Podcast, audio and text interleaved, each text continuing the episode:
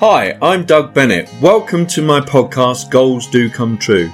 In 2004, I wrote 11 goals in a 59p notebook and it got tucked away in the drawer. When I found it again five years later, I found that I'd completed 10 out of 11 of the goals that I'd written down. So I set myself some more challenging goals and I now find myself in a completely different financial position. So listen in to the secrets of how goals do come true. Hello, and thank you for joining me on my podcast, Goals Do Come True. Today I'm speaking to Steve Ody.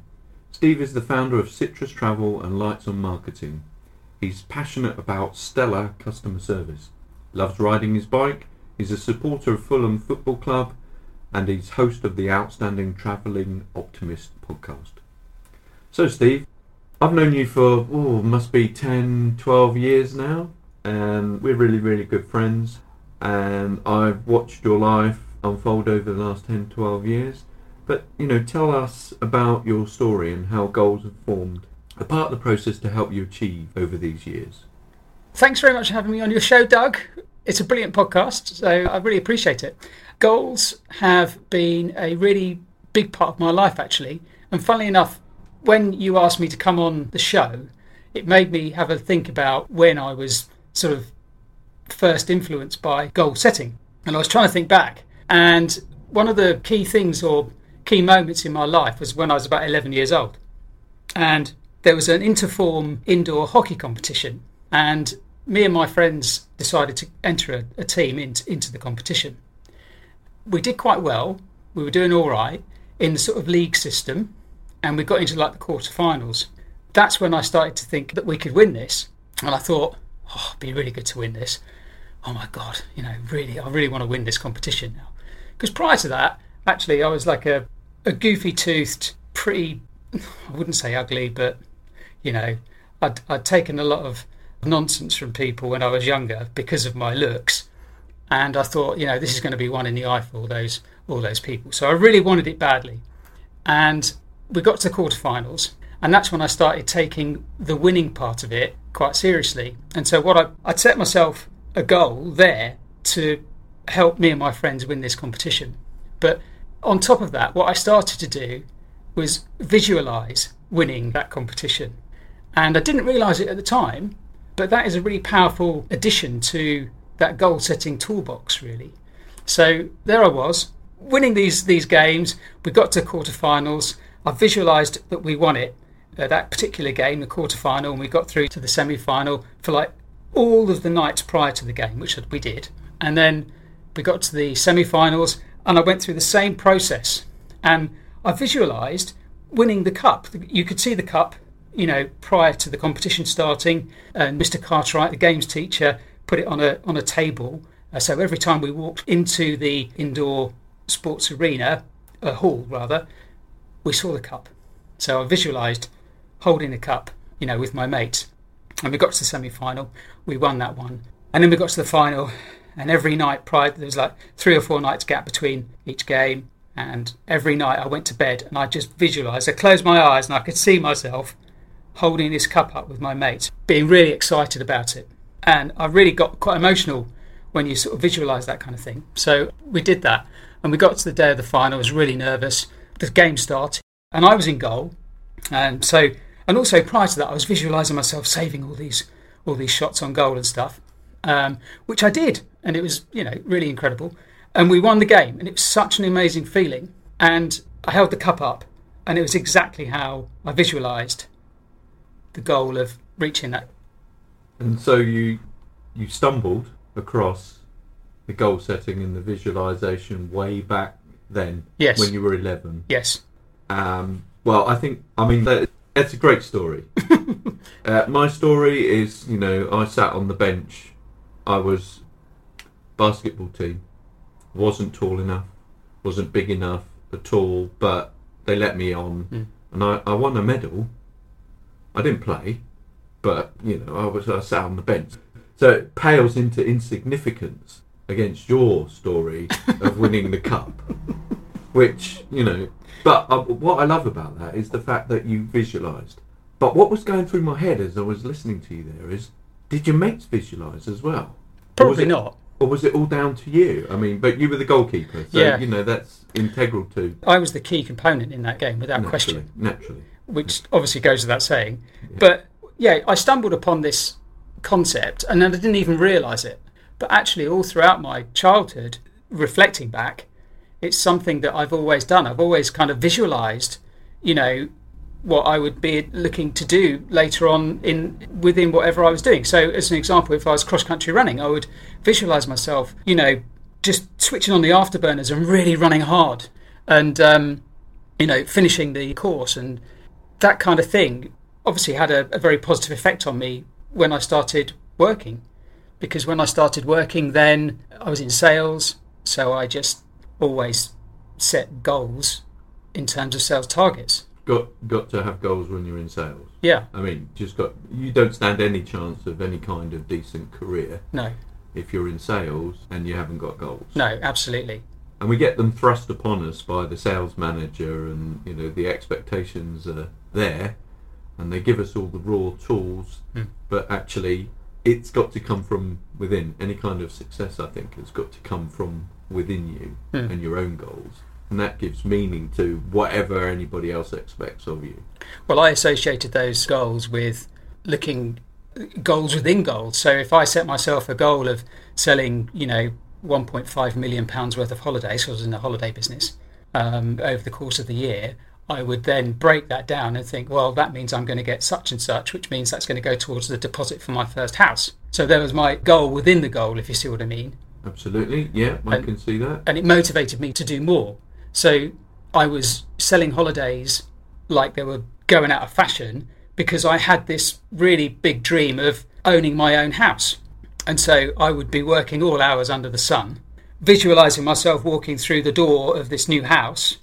This was in the days before the internet, so I would get some house doc, you know, sheets, Property details. de- property details. That's right. So I get property details from a, a local estate agent, have a look at their houses for sale, look at them, visualize them, and then that would be yes, I, that's the one I want. I'm going to go out, sell as much as I possibly can, earn as much commission as I possibly can.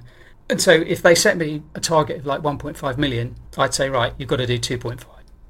So for like five years on the trot, I would be doing over two million pounds worth of sales in holidays, and you know that helped me get Get to the point where I got my first house. Yeah, absolutely. Excellent.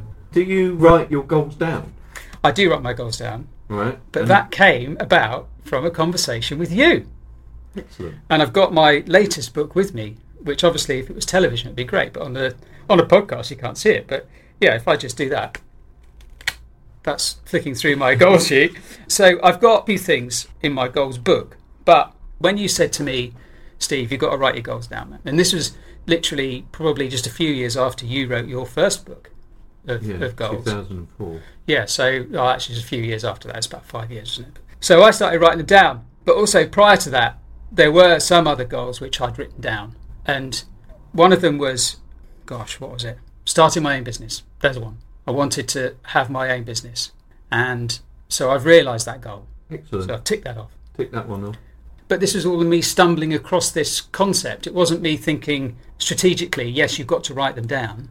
You know, I hadn't heard of that story of that the Harvard Business School survey that they did where, you know, Was it 3% of them wrote their goals down and they'd achieved more than the other 97% or yeah, yeah. something like that? Yeah. so this Yeah. is like way before I'd learnt all of those stories, but I still wrote them down. And the other thing as well I said I wanted to do was marry a beautiful brunette. So lo and behold, Maria is beautiful and she's a brunette. Awesome. So that's another another goal that I ticked off.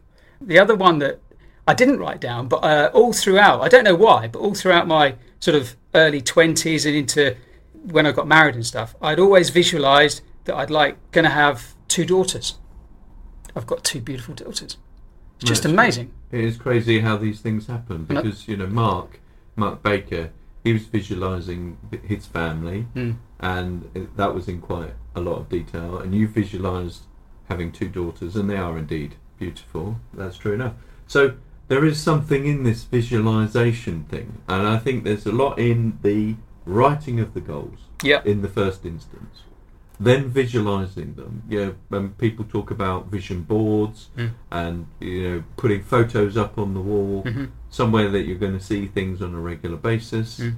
and I think all of that sort of stuff just Mm.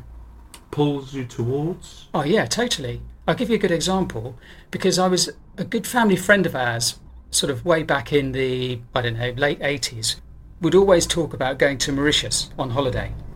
Okay, I'd never even heard of Mauritius at that time of my life, and I wondered where it was, and I thought so. I, I looked it up and saw some pictures, and it it was just beautiful. This sort of turquoise waters, the mountains, you know, on the southern part of the island, and the lush vegetation in the middle, and uh, the beautiful reefs and everything. It's, I mean, it just looked beautiful, and I thought, wow, that's amazing. I'd love to go there. Somehow that sort of planted a seed, and then sort of the knock-on effect of that is that the ripple of that meant that I was on a course where I'd be working for a company that I'd be selling holidays to Mauritius, and then I'd be eventually going on holiday to Mauritius myself with beautiful Maria, Super. obviously. Obviously, yeah, you And wouldn't want to necessarily leave her behind. Yeah, so I don't know whether that's kind of a I don't know. What do you think? Is that sort of law of attraction? Is that something that the seed was planted? I and think I think there's a lot out there. You know, people have got this thing about the law of attraction, and is it you know mumbo jumbo? Is it the devil's work? oh, I believe in it totally. Um, yeah, I believe that there's an energy out there, and you can attract stuff. Oh, Yeah. there it is, the law of attraction. Hmm. But you have to work towards it. I mean, that's the important thing. Hmm. It's like I think the mumbo jumbo stuff is I'm going to sit and meditate and think and think and think, and these things will happen for you. But no, actually, you've got to you know get up and work and move towards the things as well. Yeah, you've got to take action. Got to take action there. Yeah, one of the most important things there. So um, they talk about having big, hairy, audacious goals, Okay. right? These like megas.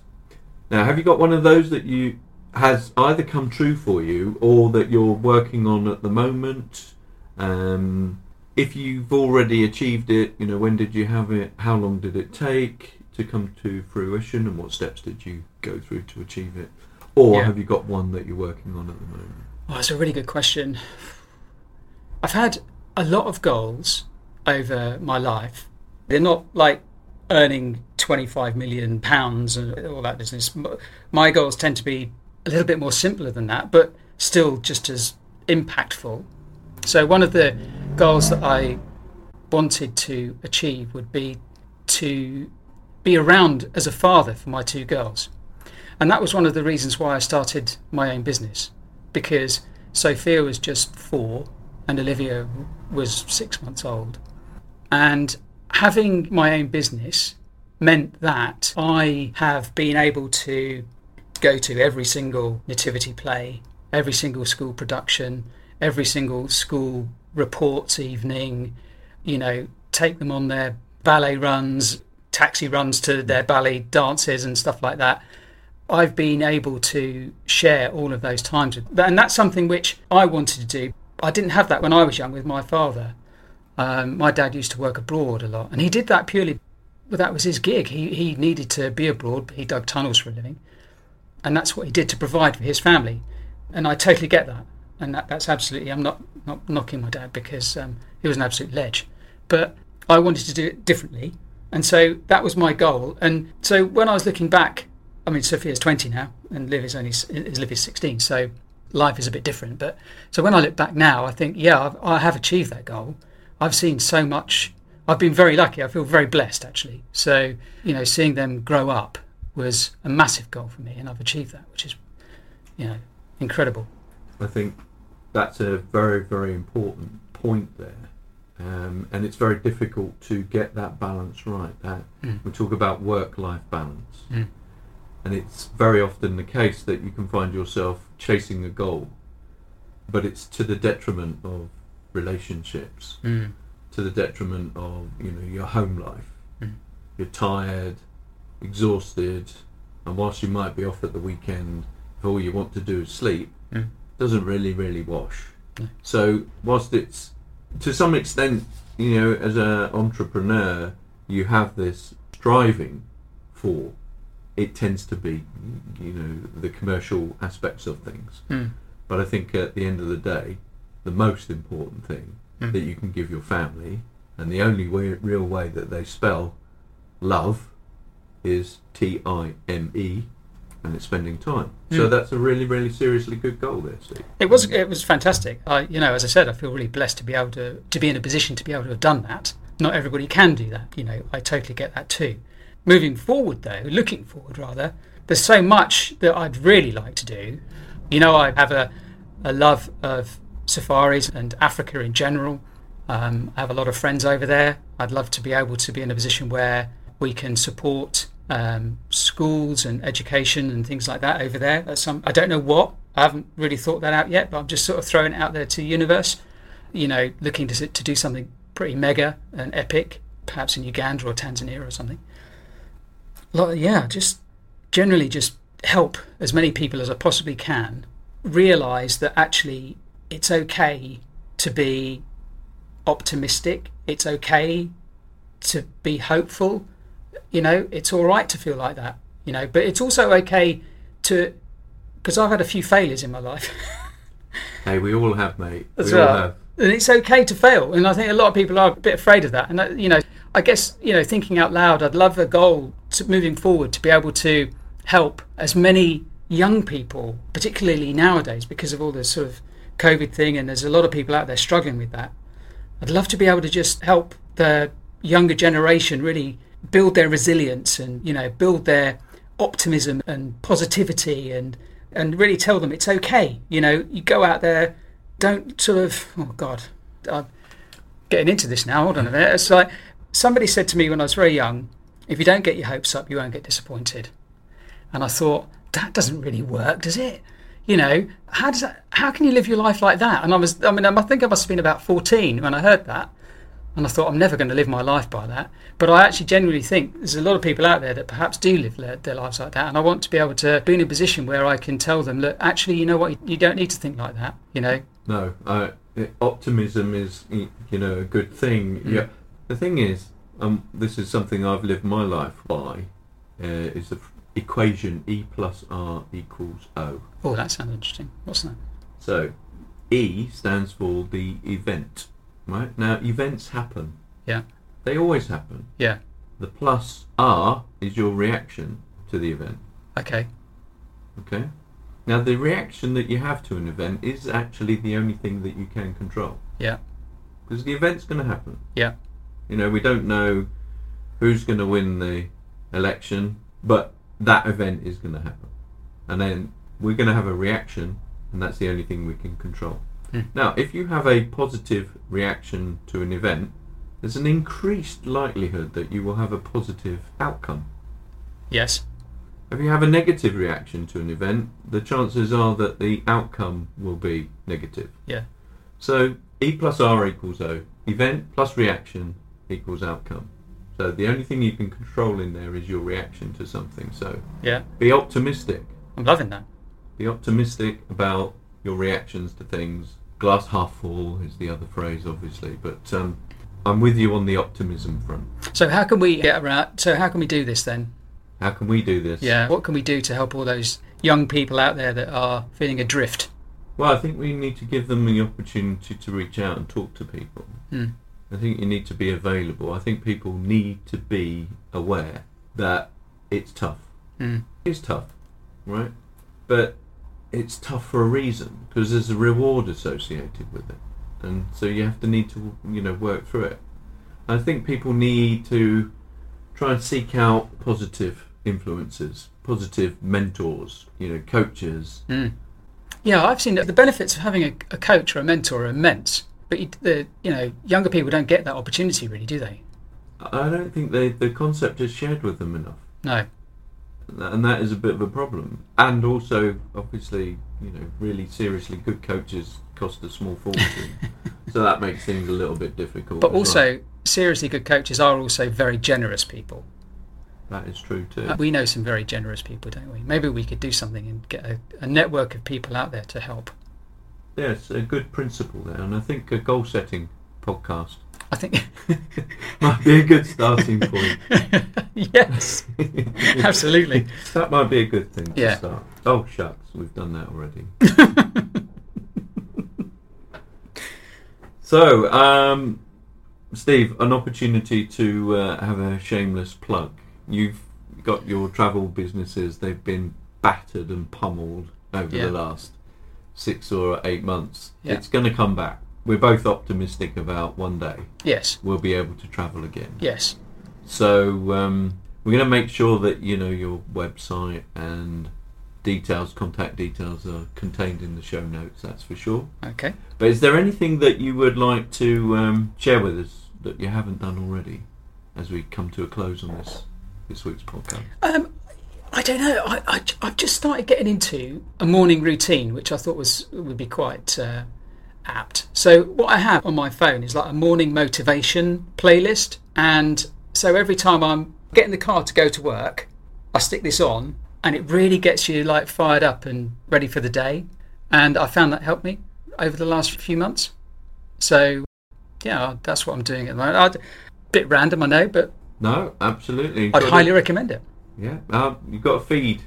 You've got to feed that space between your ears with some good positive stuff. Yeah, I- and, I and it will make a huge difference to Yeah. you in the long term. Yeah. But no, apart from that, I mean, you know. I love this podcast, mate. I think it's fantastic. Thank you. I think there's some fantastic insight, you know, from all your guests, apart from me, obviously. All of the other guests have been brilliant. No, I feel a bit, absolutely. Don't I've got a bit of imposter syndrome here, but um, no, it's down. a it's a really good thing that you're doing, and I, I you know, thank you for inviting me on. I really appreciate it. No, uh, well, thanks for thanks for joining me, and that's uh, Steve Ody, everybody. Thank you for joining me. Don't forget to rate the podcast and review it on whatever platform you use, and we'll catch up soon. Thanks for listening. Don't forget to review and subscribe on Apple, Google, or Spotify. I'd love to hear about your goals. You can share them with me at dougbennett.co.uk.